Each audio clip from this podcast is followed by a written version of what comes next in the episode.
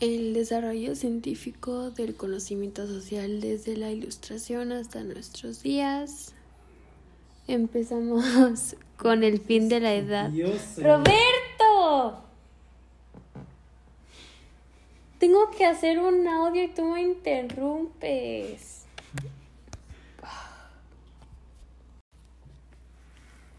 El desarrollo científico del conocimiento social desde la Ilustración hasta nuestros días.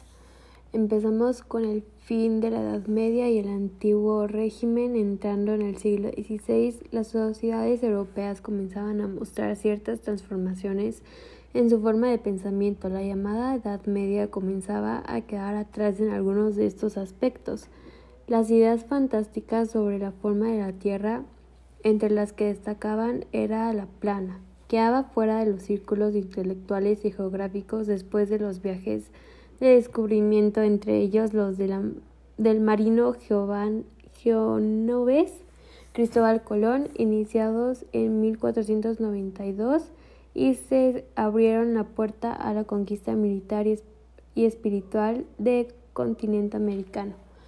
Pasemos a la Ilustración, que fue un movimiento primordialmente intelectual que tuvo su origen en Francia. Para los ilustradores, el ser humano solo lograba su felicidad mediante la educación, la racionalidad científica.